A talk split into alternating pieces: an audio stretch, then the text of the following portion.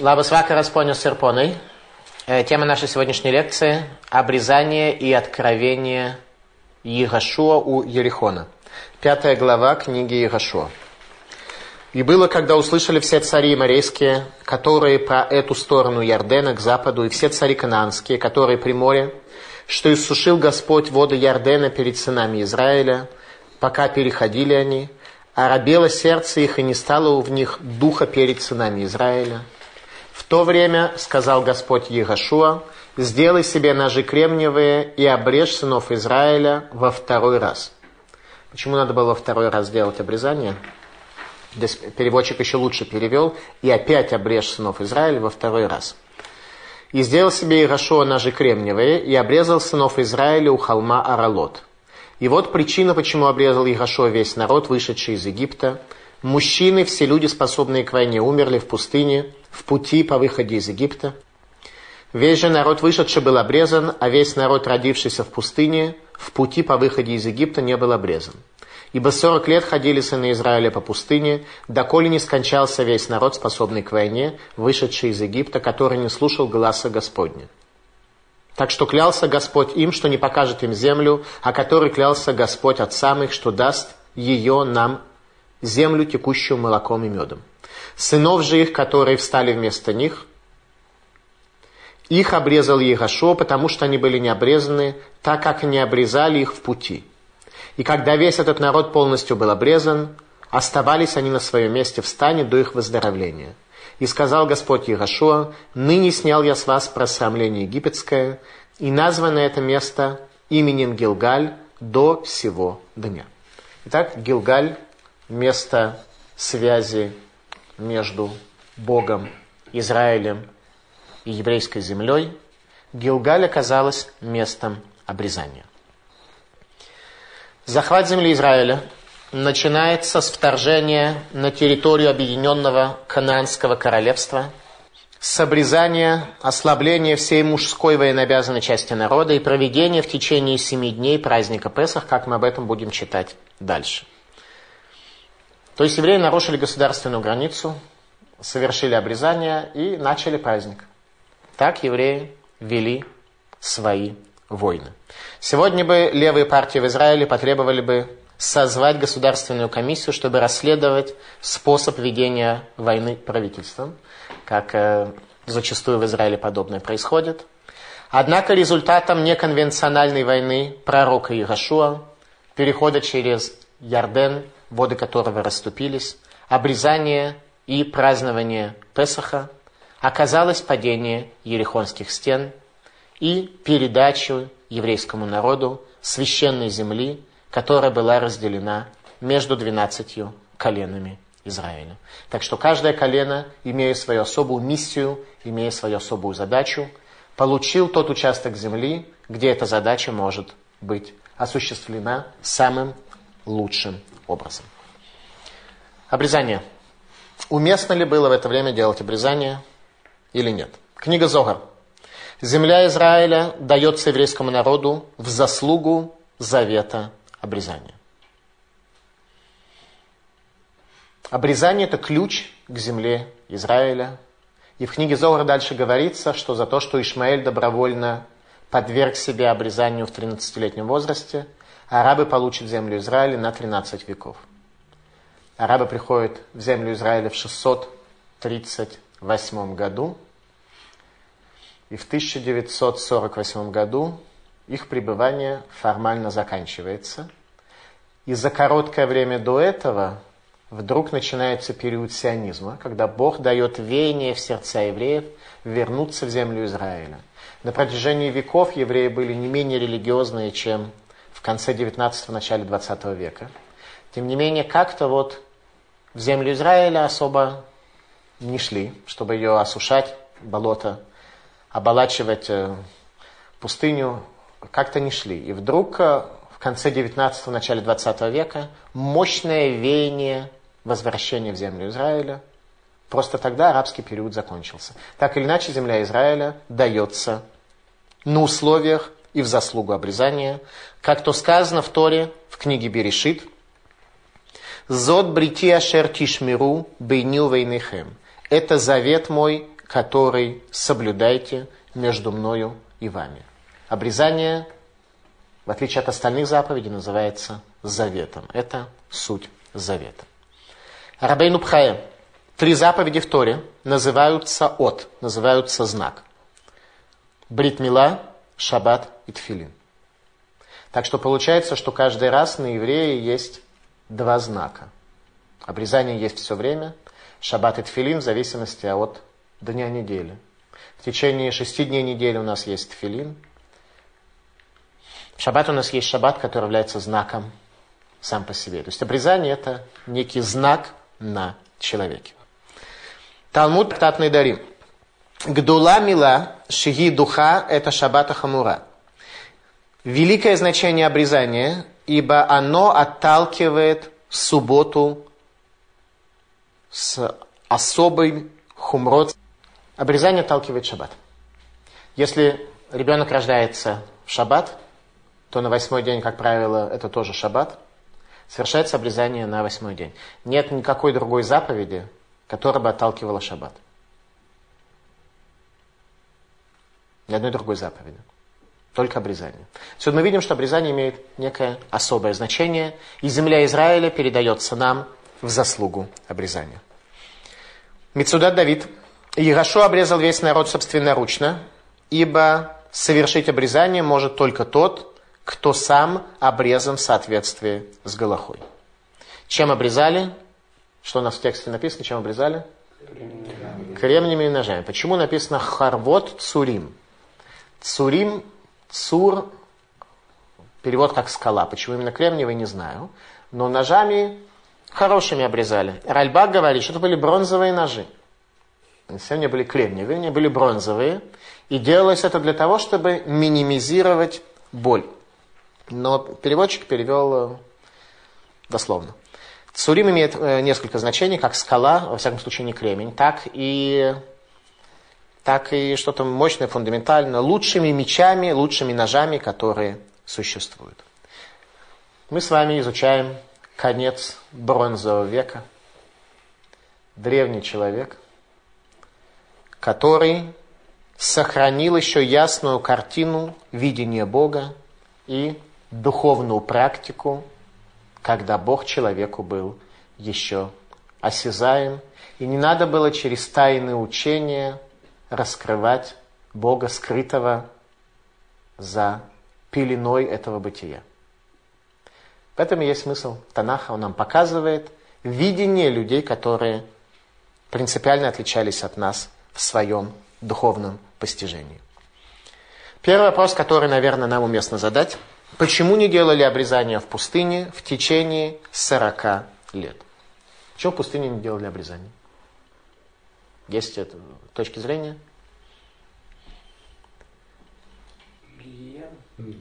Пустынная гигиена. Нарушалась пустынная гигиена. Каких условий? Не было больницы. Талмуд в трактате Евамот говорит «Мишум хульша деурха» из-за слабости в дороге.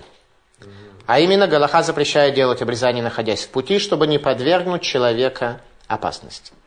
А в пустыне никогда не знали заранее, сколько времени будут стоять на каждой 42 остановок и когда продолжат свой путь. Поэтому обрезание не делали.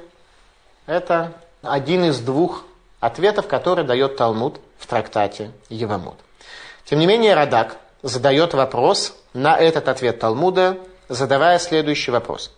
Почему не совершали обрезание в пустыне?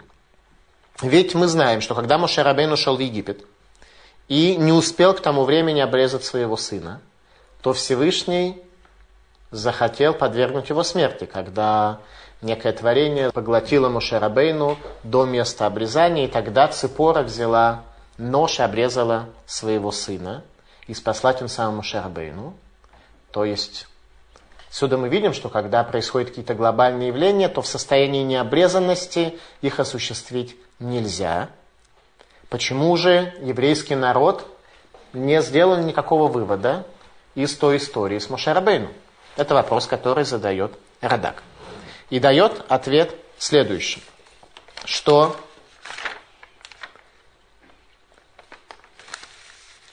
Произошло это с Мошерабейну, когда он остановился в гостинице на ночлег. То есть не в пути, а на остановке.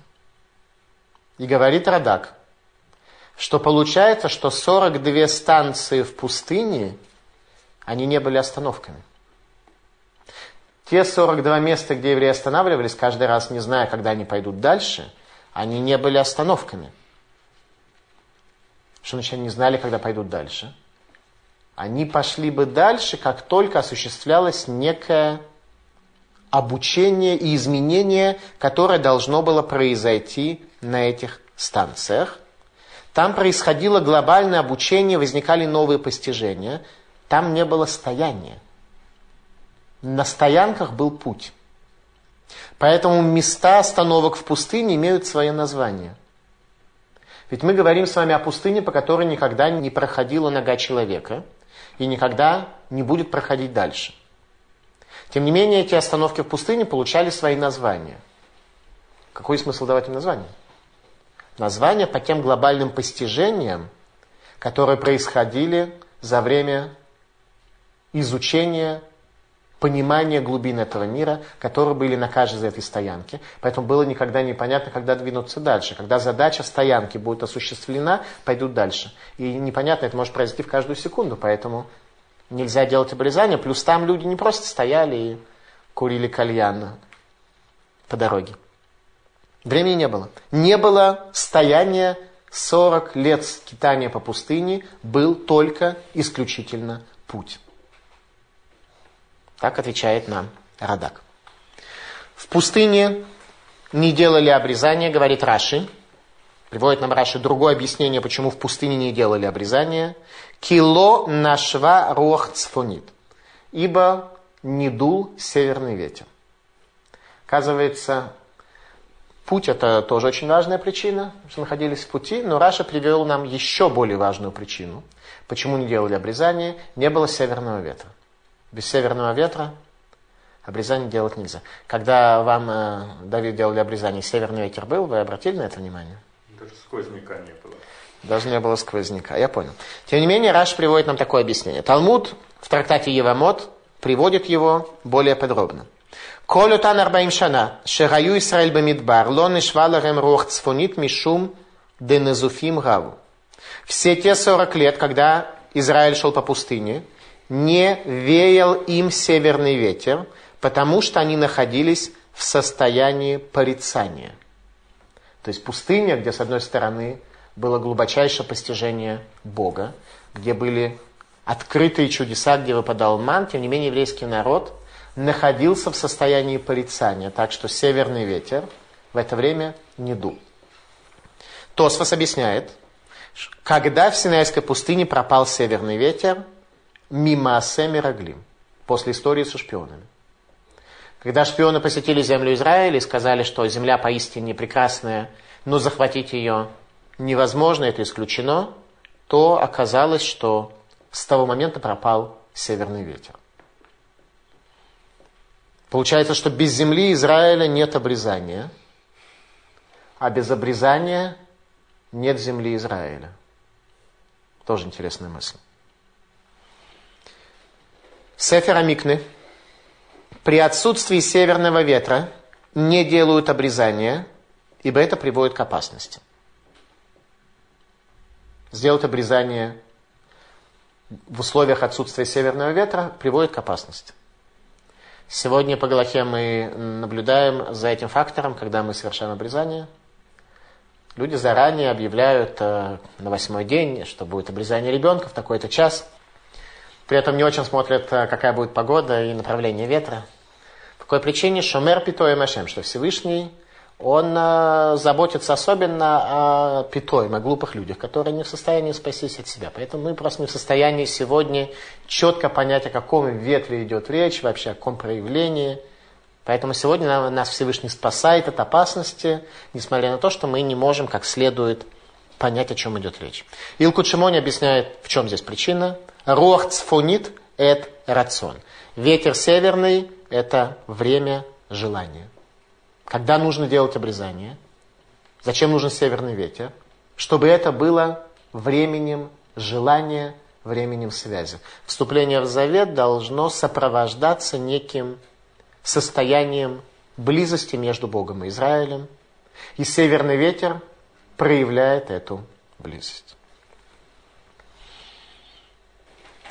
Пророк Ирашо обрезает в земле Израиля весь народ, кроме Шевет Леви, колена Леви. Колено Леви, левиты и кагены, их Иерошуа не обрезает. По какой причине? Колено Леви продолжало обрезать всех своих детей на протяжении всех 40 лет странствования по пустыне. Поэтому Леви является особым выделенным коленом. У нас тут э, присутствуют э, некоторые представители этого колена. Честь им и хвала. Талмуд в трактате Шаббат.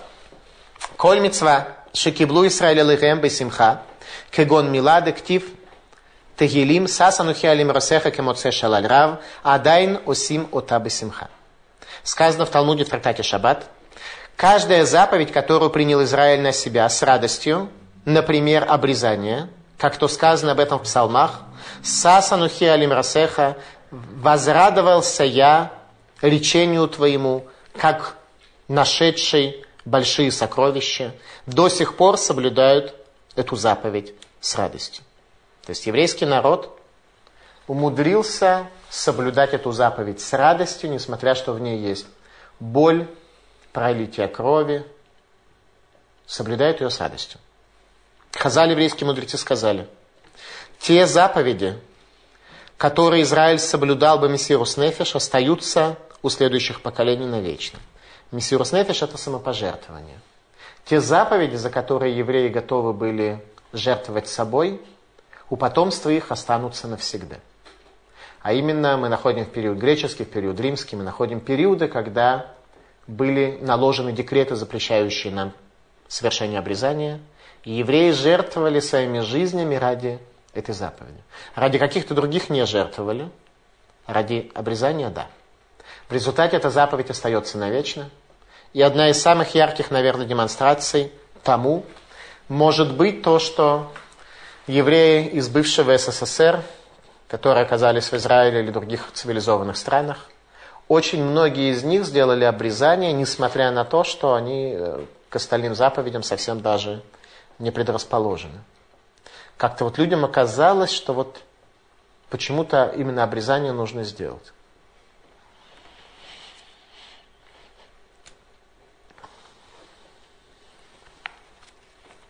Вайомер Ашем Эль Егашуа. Гайом галотет херпат мицрами алыхем, вейкрашем гамаком гугилгаль, ад гайом азе. И сказал Господь Егашуа, ныне снял я с вас просрамление египетское, и названо это место именем Гилгаль до сего дня. Итак, срамота. Необрезанность с точки зрения еврея – это срамота. А именно, орла маусавы некрет херпа, крайняя плоть, она омерзительной, называется стыд, срамота для человека. Необрезанность, как мы учили с вами в прежних наших лекциях, это символ отсутствия завета, символ наличия свободы, символ перехода без ограниченного от одной формы к другой. Необрезанность – это обратное состоянию завета, состоянию связи, состояние принятия человеком ограничений в этом мире. Талмуд в трактате Евамот. Обрезание пророка Ирашуа видел в пророческом видении Билам, сказав первое одно из самых важных восхвалений Израилю словами «У мигваот Ашурену» – с вершины скал вижу его, из холмов смотрю на него. Билам, которого нанял царь Муава для того, чтобы он проклял Израиль, произнес свои благословения. При этом первое благословение, которое он произнес, он сказал, «С вершин скал вижу его, из холмов смотрю на него». И утверждает Талмуд в трактате Евамот, о какой скале идет речь. Речь идет о той скале, на которой Иерошуа сделал обрезание и бросил туда крайние плоти. И это место стало называться Гиват Аралот, холм обрезаний. Талмуд трактате Евамот. У мигваот ашурену гиват Аралот. Из холмов я восхвалю его, это Гивата Ралот, это холм обрезания. Мидраш Раба отмечает, что обрезание Игашуа было желанно перед Всевышним, как воскурение благовоний в Иерусалимском храме. При каком условии это возможно? Ведь воскурение благовоний это была самая тонкая форма служения в Иерусалимском храме, самая тонкая форма служения. В какой ситуации Всевышний может к нашим поступкам, к нашим заповедям относиться таким образом, когда это осуществляется с особым желанием, с особенной мотивацией. Когда у нас есть особая мотивация на исполнение заповедей, тогда в пределе это может быть сравнено с воскурением благовоний. Это обрезание Иешуа. Это состояние народа, который был достоин того, чтобы войти в землю Израиля. Галотиет херпат Мицрайми алихем. И снял я срамоту египетскую с вас. Сказано в книге. Почему не обрезание, не обрезанность на тот момент называлась срамотой египетской? Какая связь с египтянами? Мы говорили, что в Танахе сутью необрезанных являются филистимляне. Те, кто являются людьми антизавета, те, кто идентифицируются с ценностями русалки, их бога, с ценностями допотопными. Причем здесь э, срамота египетская. Египтяне тоже не были чрезвычайно преданы Богу Израиля, но, во всяком случае, э, может быть, они ничем особо отличаться и не должны. Что имеется в виду? Почему Галотиет Херпат Мицрайми Алыхем снял я срамоту египетскую с вас? Магараль из Праги. В этом году исполняется 400 лет со дня смерти Магараля из Праги. Сказал Магараль,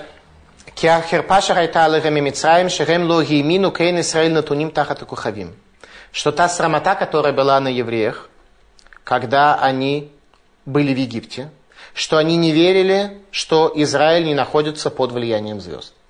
Оказывается, обрезание, которое сделал Егошуа, каким-то образом смогло вывести нас за рамки недостаточного понимания того, что евреи находятся за рамками звезд.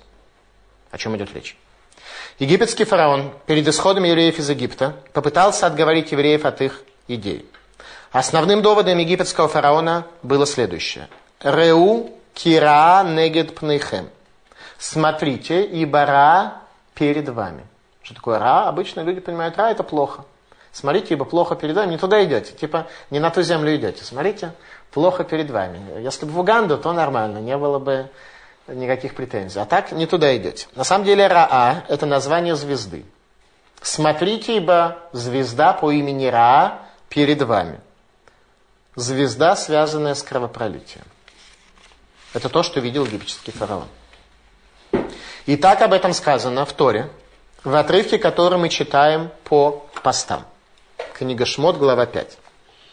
Лама юмру Мицраем леймор, бера гоциям легарогу там бегариму лехалота мяльпнейга адама. Почему, скажут египтяне, говоря, Бераа, к звезде Раа, вывел он их, вывел Бог Израиль, уничтожить их на горах и убить их, и стереть их мяльпнейга адама, с лица земли. Это то, что говорили египтяне. Когда Мошерабейну заступается за еврейский народ после истории с Золотым Тельцом, то он произносит эти слова. Почему скажут египтяне, что Бог вывел их Бераа навстречу звезде Ра для того, чтобы привести к их смерти и уничтожить их и стереть их с лица земли? Это то, что говорили египтяне.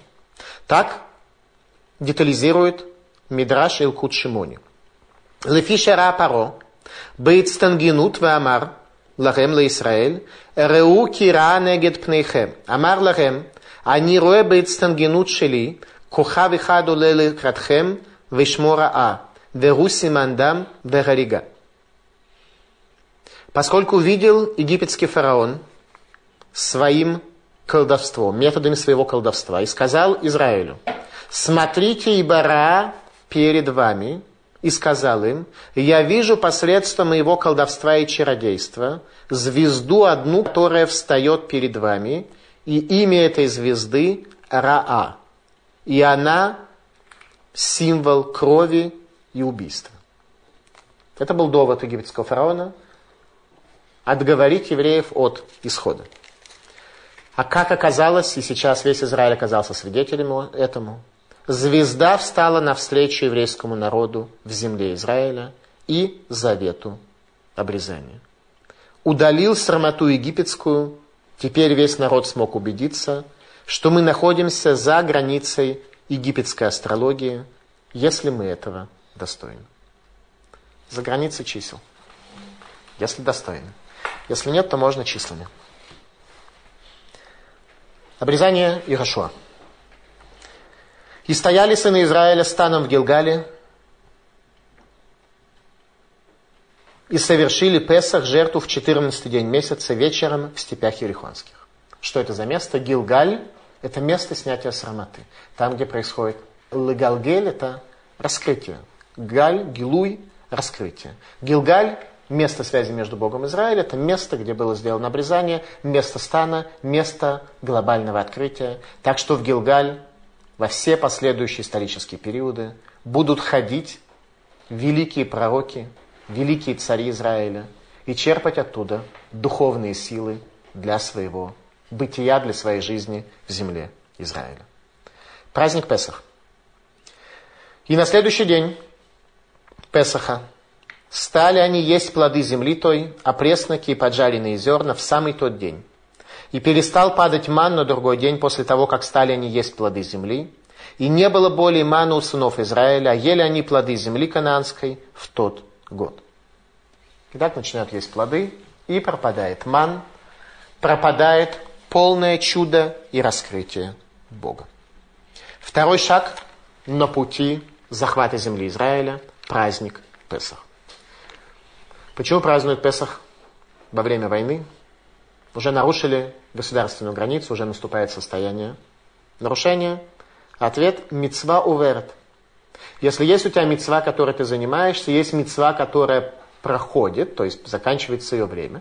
Например, человек занят изучением Торы, и тут наступает время конца молитвы. Он должен прервать свое изучение Торы и прочесть молитву, или если есть возможность помочь кому-то так что потом ты не сможешь это сделать, то тогда мы оставляем ту мецву, которая не ограничена во времени, и исполняем заповедь, которая проходит.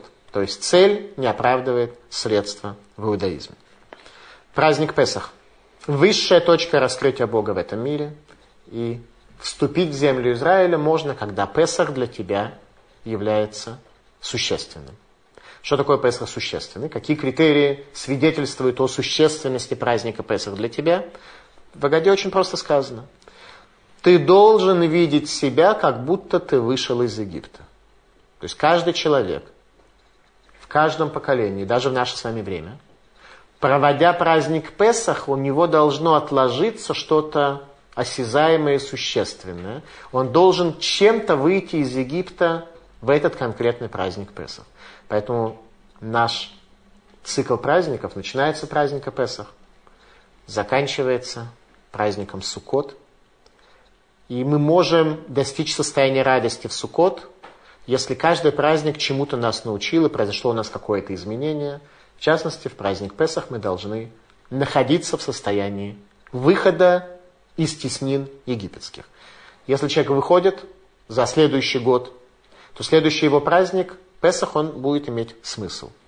Если человек возвращается еще больше в теснины египетские за прошлый прожитый год, то тогда его праздник будет э, пустым, и для него самого ничего приносить не будет. Он будет есть мацу, пить вино, но за египетские теснины не выйдет. Так вот, тот праздник, который был на земле Израиля, это была высшая точка раскрытия Бога в мире. Результат прихода в землю Израиля Ваишбот Гаман после праздника Песах. Перестала выпадать манна, начало сокрытия. Началось сокрытие. Мидрашаба. Гаман бисхут Моше, кшенисталек Моше, Ваишбот Аман. Ман в заслугу Моше, когда ушел из этого мира Моше, пропал ман. Мана больше не стало. Ман был в заслугу Моше. Это о роли личности в истории. Обычно принято считать, что личность такую уж большую роль в истории не имеет. В еврейской истории личность имеет огромную роль. И каждый из нас предназначен для того, чтобы быть личностью, для той роли, которую мы сможем взять. Чем больше мы будем работать над собой, тем может оказаться, что наша роль будет более существенная или, не дай бог, менее существенная. Говорит Ральбак. Ман перестал выпадать сразу после смерти Муше. Но выпавший ранее ман чудом не иссякал, его хватило на 38 дней до праздника Песах. А именно, ман, который выпадал в пустыне, по определению выпадал каждый день, но его нельзя было собрать, оставить на завтра. Его можно было собрать, но нельзя было оставить на завтра. Он сразу гнил. То есть пища была постоянна, но ее нельзя было положить в банк и получить с нее процент. И об этом сказано в Торе, что Бог дал вам ман, чтобы испытать вас маном. Возникает вопрос, какое же здесь испытание? Когда каждый день выпадает ман. Так это, в чем же здесь испытание? Испытание такое, что нельзя на завтра оставить. Нельзя получить с него процент. Это испытание для человека. Так вот, сейчас произошло обратное. После смерти Моше ман перестал выпадать. Но в течение 38 дней он чудесным образом не иссякал. Он оставался еще на 38 дней. Его не становилось меньше. Выишбот Аман. Пропал ман, закончились Несим Глуим, и наступил период сокрытия Бога за рамками Тева, за рамками закона природы. И следующая из этого иллюзия, что человек сам добывает себе пищу. Когда ман пропал, у одного оказалось много, у другого мало. Во времена мана тоже не было равенства. Мы не живем в мире равенства. Тот, кто был более праведен, ему нужно было не так далеко уходить от лагеря. Ему ман выпадал ближе. И он обладал теми вкусами, которые хотел человек. Тот, кто был менее праведен, ему надо было идти дальше. И ман чуть-чуть был менее вкусен. Поэтому равенства не было и тогда. Но во всяком случае теперь возникает у людей иллюзия того, что человек сам добывает себе пищу. Это и есть сокрытие Бога. Ман – раскрытие Бога, зарплата – сокрытие Бога.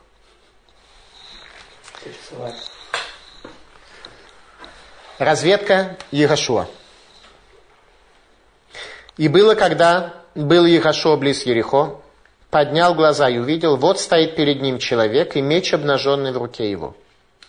Пророк Ирашуа отправился в разведку к Ерехонским стенам. И подошел Ирашуа к нему и сказал ему, «Наш ли ты или из неприятелей наших?» И сказал он, «Нет, я вождь воинства Господня, теперь пришел я». И пал Ирашо лицом своим на землю и поклонился и сказал ему, «Что господин мой скажет рабу своему?» И сказал вождь воинства Господне Иешуа, сними обувь твою с ноги твоей, ибо место, на котором ты стоишь, свято оно, и сделал Иешуа так. Ваиги Иешуа Беерихо. И было, когда Иешуа был возле Ерихо. Ночью, перед началом осады города, пророк Иешуа в одиночку отправляется в разведку. В истории человечества мы привыкли к мысли, что война сопровождается гибелью людей и опасностью. Но ситуация, как мы видим в Танахе, принципиально отличается, если впереди народа стоит Всевышний. Если Всевышний стоит перед народом. Когда исполняется сказанное в Торе в книге Шмот, «Рашем и лахем лахем ватем тахаришун» Бог будет воевать за вас, а вы безмолвствуете. Вы безмолвствуете. Вам не нужно принимать никакого участия в войне, если вы будете достойны. Всегда все, что сказано в Торе, оно все обусловлено. Но это есть некая возможность. Есть такая возможность, что Бог будет воевать за вас, и вы безмолвствуете. И мы увидим, как упадут стены Ерехо, когда евреи ходили вокруг. И мы увидим, что дальше этот посук временно потеряет свою силу. Бог не будет воевать впереди еврейского народа. И у нас не будет успеха. За всю войну по захвату земли Израиля погиб один человек, и то в особой ситуации. Это неплохо бы знать израильским офицерам, которые отправляют солдат в места заведомо опасные, когда можно было бы на самом деле их э, с воздуха разрушить. Но что скажет общественное мнение? О том, как воевали и где проходит граница заповеди Пикуах Нефеш, спасение души, общественное мнение на Западе является ли основанием для того, чтобы подвергнуть солдатам заведомой опасности или не является. Это все вопросы галактические, которые неплохо бы, чтобы израильское командование выучило. Итак, за всю войну по захвату земли Израиля, когда война велась по Галахе, погиб один человек. Ирашо отправляется один в разведку, без малейшего ощущения опасности, потому что завоевание земли Израиля не является более опасной заповедью, чем одевание тфилин или поедание челнта. Бог заповедовал то и то. И Бог дал Тору, чтобы мы жили ею, а не умерли ею. И завоевание земли Израиля, оно не предназначено для гибели и для опасности. Это правильный, корректный взгляд, который в дальнейшем мы с вами, когда будем изучать войны и Рашо, мы просто увидим, насколько все это исполнялось явным образом. Откровение ангела. Находясь в разведке, пророк Игашо видит ангела и говорит тот «Ата бати». Сейчас я пришел. Рамбан. Кимиатай емалах шалох лифнехем лицава бебуам лемилхама. Ибо с этого момента будет ангел послан перед вами для армии, когда вы идете на войну. Итак, Всевышний посылает ангела, чтобы исполнить стих, как сказано, «И пошлю я ангела передо мною, и он изгонит от вас евусейцев, хитейцев, перезейцев и прочие кананские народы». И вот ангел предстал на службу. Соди Разия. Бауэль Гарец, Ба Михаил Легарешумот, к Моше Амара Кодыш Баругул и Моше пришли в землю Израиля, пришел ангел Михаэль для того, чтобы изгнать народы, как сказал Всевышний благословлен он Моше.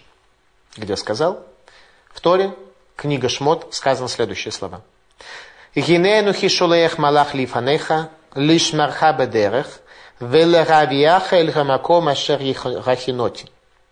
И вот я посылаю ангела перед вами, сторожить вас в дороге, и привести вас в место, которое я приготовил для вас. То есть в условиях хаоса, а когда стрелы летят, это хаос. Летит поток стрел. Это некий хаотический процесс. И оказывается, что этот хаос подчинен определенным законам. И есть ангел, который остановит турбуленцию этого хаоса. Это задача ангела Михаила. исполнилось благословение обещания, сказанное в Торе, по отношению к пророку Ирашо, как мы увидим из всех последующих войн Ирашо. Говорит Раши, что ангел был послан ле эзратха для помощи тебе. Шей надам яхоль гилахем але товса у Михаэль Гая. Для помощи тебе, ибо человек не может воевать против земли Израиля и захватить ее. Была земля, окруженная мощными стенами, была земля, окруженная мощными холмами укрепленными. И захватить ее было невозможно, абсолютно невозможно. И это был ангел Михаэль, который осуществлял захват. Мидраш Танхума рассказывает про ангела, который сказал о Табате, вот теперь я пришел. Говорит следующий Мидраш Танхума. Гитхиль цуэк митахат цепорный рагла вайомер ло киани сар цаварашем ата бати. Он начал вопить, ангел начал вопить из-под ногтей своих ног и говорит «нет». Ибо я, министр армии Бога, сейчас пришел.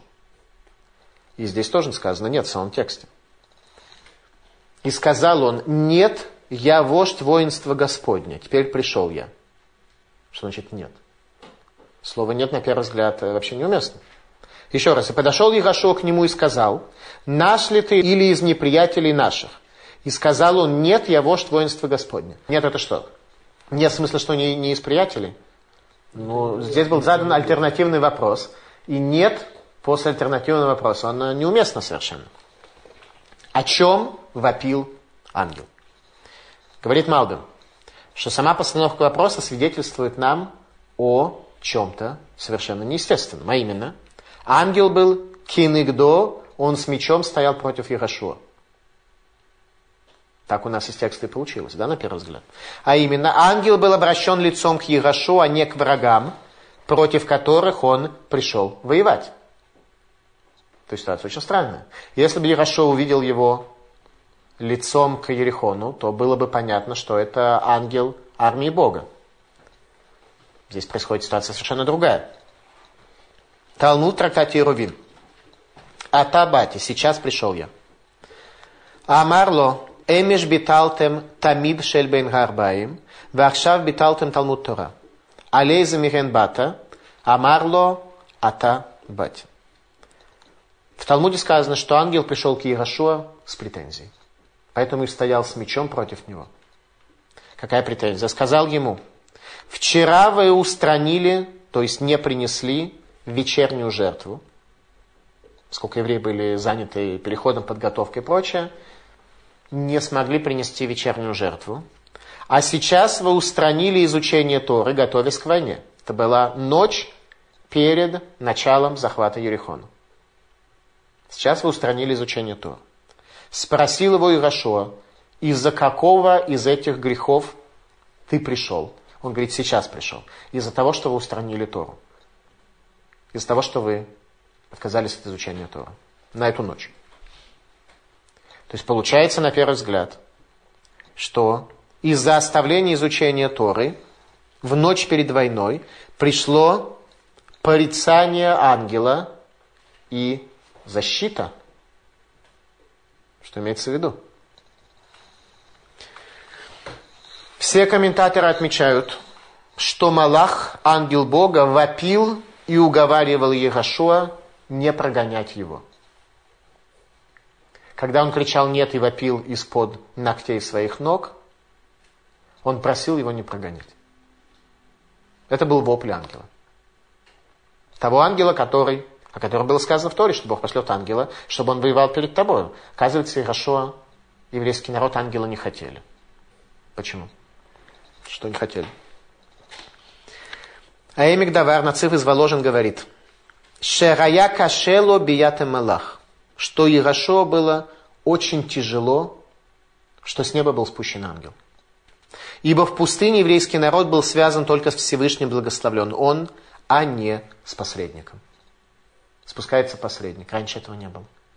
Раньше не было ангелов. Комментатор отмечает, что один раз после исхода Малах был спущен после греха с золотым тельцом. И, как объясняет Мидраш Танхума, אני הוא שבאתי בימי משה רבך ודחה אותי ולא רצה שילך עמו. שלא מסרו לכם שר כל ימי Моше, וכיוון שמת Моше, хазар ото асар. После истории с золотым тельцом, говорит Мидраш Танхума, я тот ангел, который пришел в дни Моше, учителя твоего, и он оттолкнул меня, и не хотел, чтобы я шел с ним, ибо не давали еврейскому народу ангела все дни Моше.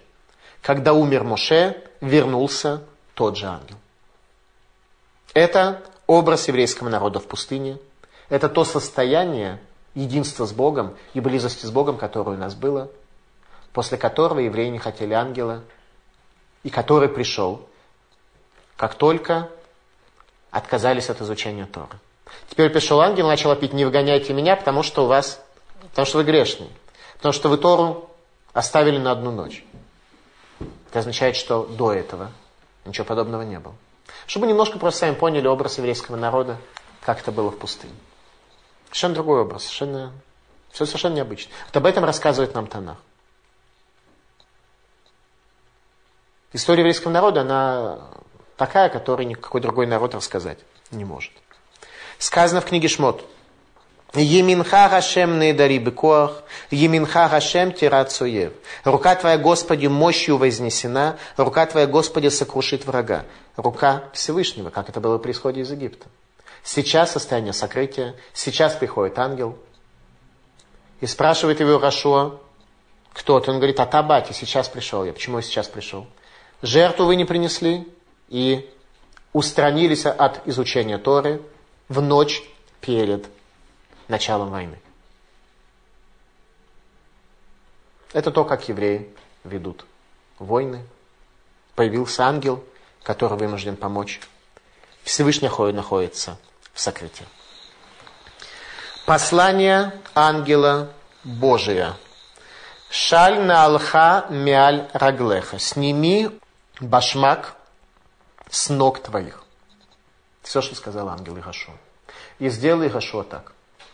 Возникает вопрос, если текст нам здесь пришел показать какое-то глобальное откровение о, о Егошуа, что ангел ему сказал. Ангел ему сказал, что Егошуа должен э, разуться, указал на необходимость разуться. Чему нас это учит? Оказывается, ангел дает самый глубокий урок для поколения Егошуа и всех их потомков до наших дней о том, при каких условиях возможно удостоиться жизни в земле Израиля. Шаль на алхами аль раглеха, сними обувь твою с ног твоих. Сними, дословно, ботинок с ног твоих. А именно, на первый взгляд получается, что Ирашуа пошел в разведку с одним ботинком, обутым сразу на две ноги. Сказано, сними ботинок с ног твоих.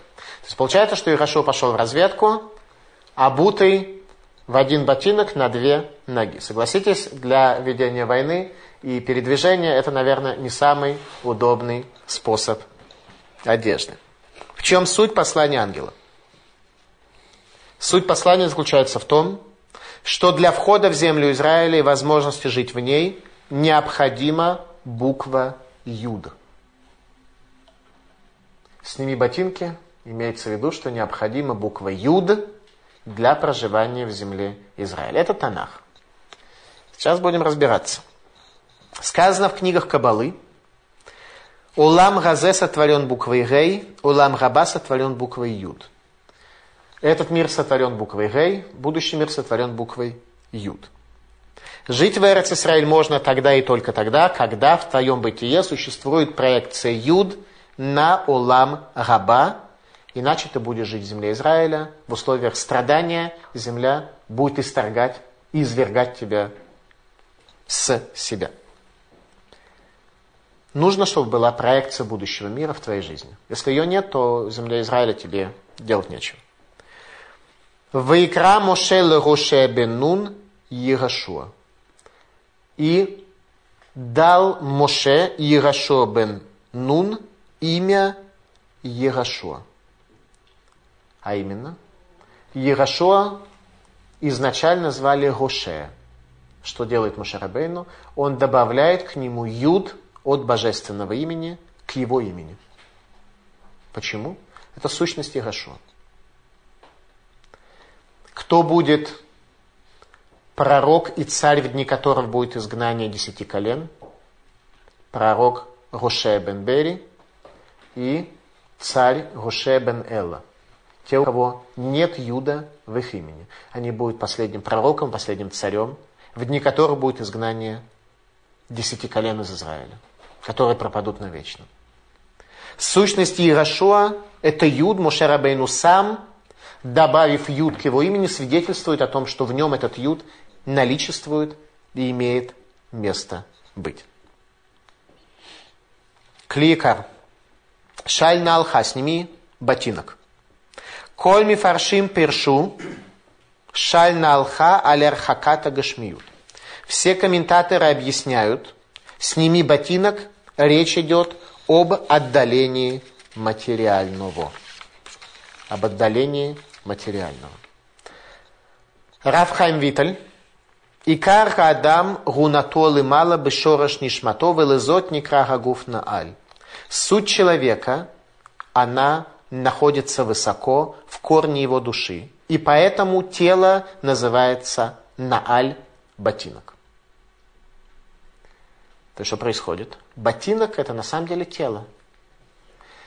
И ангел сказал Ирашо снять нааль, то есть выйти за рамки телесного. Стал быть, ют, проекция на будущий мир. Это состояние, когда ты за телесным находишься.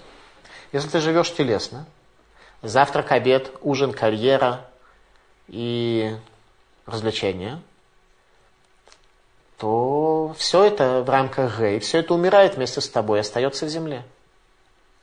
Вопрос, где Юд? Раши. Снятие башмака означает выход за рамки нефиш. Выход за рамки нижнего аспекта души. Надо выйти за эти рамки. Нацив из воложен эми кадавар. Авшатат тева агуф лигьет миюхат леаводат гашем лигьет меркева лышхина. Выход за рамки природы тела, быть предназначенным, слушайте внимательно, быть предназначенным для служения Богу, быть колесницей для шхины. Это задача каждого из нас. Не по городу бегать, а быть колесницей для шхины. Кто этого не сделал? Тот тело. Боди. Как по-литовски тело? Кунас. Кунас. То кунас. Тот кунас, кто по городу бегает и колесницей для шхины не является. С кунигас не путать, да? А эмик давар. Меша хохма. Итпаштут хомро викухот агуф, кимал хомер бемаком адмат кодыш. Ангел потребовал от Егошуа выйти за рамки материальности и сил тела, ибо что материи делать вместе священной земли? Материи не место на священной земле. Говорит Раши, Коль маком шхина ниглет, асур бен илат сандаль, векен бейгашо, векен акуаним бамигдаш, лошим шуэла ехафим. Говорит Раши, каждое место, где шхина раскрывается, запрещено быть обутым в ботинке. Раши имеет более простой э, срез э, реальности и понимания. И также было в Егошуа, и также куаним, которые служили в Иерусалимском храме, они были басы. Куаним храня, служили в Иерусалимском храме, не будучи обутыми в обувь. Аналогично этому откровению Ирашуа мы можем увидеть с вами в книге Шмот Откровение Моше Рабейну. Книга Шмот, глава 3. Моше же пас овец Суитру, тестя своего жреца Медянского, и повел он их к горе Хурев, гора Хурев, это одно из названий горы Синай. И явился ему ангел Господень в пламени огня из среды куста терновника. Увидел он, вот терновник горит огнем, но не сгорает. И Моше сказал, тут написано, пойду и посмотрю на это великое явление, от чего терновник не сгорает. На иврите наоборот. Отвернусь я, чтобы не видеть, и пойму это великое явление. То есть не буду смотреть на образы, а пойму суть без того, чтобы смотреть, как терновник горит огнем. И видел Господь, что он подходит смотреть, возвал к нему из среды терновника и сказал Моше, Моше, обратите внимание, кто к нему обратился? Бог из среды терновника, не ангел. Поэтому Шарабейну отказался от визуального образа. И сказал Моше, Моше, и сказал он, вот я и сказал, он не подходи сюда, сними обувь твою с ног твоих, ибо место, на котором ты стоишь, есть земля святая. Это место откровения, но здесь написано обувь во множественном числе. Обувь на ногах твоих. В случае с Егошо было написано башмак, здесь написано башмаки с ног твоих. То есть Мошерабейну от него требовалось некое двойное усилие для достижения своей задачи, в то время как Егошуа требовалось лишь какое-то одно усилие. Зога, рассказывая об откровении Мушарабейну. Да гуфа де кинааль, что это тело, которое является нааль, Нааль на запирать. Мануль – замок, лин оль – это запирать. То есть тело, которое запирает душу, это нааль. Задача которой была у Мушарабейну для того, чтобы он мог увидеть это пророческое видение непосредственно, заключалась в том, чтобы выйти за рамки телесного. Тикуней Зогар. Дело царих леатхаза кадам шхинта, беклипакейн лавоэль шарамелах был вушсак. Ибо нельзя показаться перед шхиной в оболочке, то есть когда человек находится в такой оболочке грубой, которая его заслоняет, заслоняет его душу, ибо нельзя прийти к воротам царя в одежде из мешковины. А вот это кодыш. Кодом шейкрав галом, царих лифтора шаарим ганаулим лаво габайта, ларасик зе гакиюм ваганицхиют, кибитхила царих лизакех это ולנקותו ממעשים רעים, ואחר כך לקשט את הנפש ולהעביר החלודה מעליה מהאמונות הרעות והדעות המשובשות. Прежде чем приблизиться сюда, приблизиться к пророчеству, к пониманию, чего бы то ни было, необходимо открыть ворота запертые, чтобы войти во дворец и постигнуть существование вечное, ибо вначале человек должен очистить тело свое и очистить его от поступков злых, и после этого украсить душу и убрать ржавчину с нее от верований неправильных и мнений мишубашот, неверных. Человек должен себя сначала ржавчину убрать. Ржавчина на разъедает, делает гнилым. И самому себя от ржавчины чистить это больно, неприятно и тяжелая работа. Говорит Малбим, тело называется нааль, башмак, одетый на душу. Ибо душа не может пребывать в мире шигу малерефе шватит, в мире, который полон испражнений и глины. Испражнение это деяния, сотворенные, переработанные человеком и обществом. Глина – это смешение основных форм материи. Когда вода и прах смешались между собой, когда огонь и дух не контролируют их, то получается грязь. Там, где нет огня и духа, а только есть две самые нижние формы материи, образуется глина – а мазиким лероханиюта, которые вредят духовности души. Блогув. Без тела она в этом мире из рефиш и тит, из испражнений глины быть не может. Шигуи дрох на алаем бетитра яван. И это тело, эта душа живет так, что она как бы телом идет по глине Яван, греческой. Яван также болото и трясина.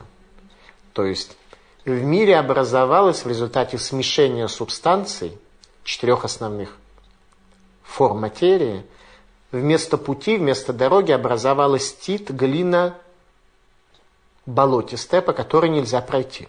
Одновременно с этим Яван, Греция. Греческая философия, через которую нельзя пройти, где тьма, где нет света религии.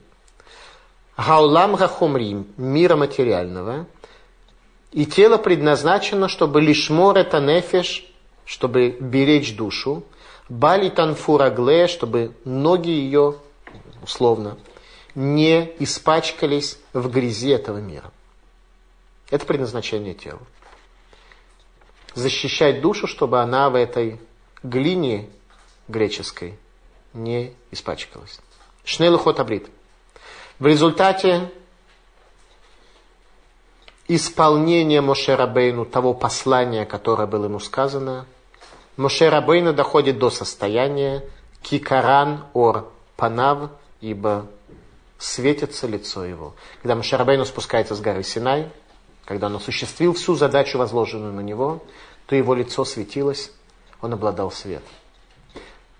Неверный перевод здесь э, Кикаран Орпанав, что Мошерабейну вышел с рогами. Это Микеланджело нарисовал Мошерабейну с рогами как у нас на общении с Машарабейну с рогами э, стоит. Это неверный перевод, но Шарабейну тогда вышел за рамки телесности, а выход за телесности не приводит к образованию рогов, а приводит к тому, что человек начинает светиться. Мигалея Мукот сравнивает задачи, которые были поставлены перед Моше и Хашуа. Моше должен был снять два ботинка для введения народа Израиля в состояние Нес, Бетох Нес, чудо в чуде при исходе из Египта. И Егошуа предназначено было снять один ботинок для введения еврейского народа в землю Израиля в состоянии Нес Бетохтева, чудо в рамках природы, в состоянии сокрытия, не так, как это было при исходе из Египта. И теперь все состояние в земле Израиля будет Нес Бетохтева, чудо, которое скрыто в законах природы, и этого чуда нужно быть достойным. Пожалуйста, вопросы. Спасибо за внимание. Как в пустыне левиты Коэны делали обрезание, они ведь тоже были в пути, как и все остальные евреи, а в пути обрезания не делается. Мы учили, что левиты находились на каком-то таком уровне, что несмотря на путь, несмотря на опасность, несмотря на отсутствие ветра и состояние близости, они не видели возможным не совершить обрезание своим детям в пустыне. В чем прямая связь между снятием ботинка и обрезанием? Нет прямой связи между снятием ботинка и обрезанием. Обрезание у нас было в начале лекции, снятие ботинка в конце. После обрезания уже о ботинках можно говорить. До обрезания про ботинки можно и не спрашивать.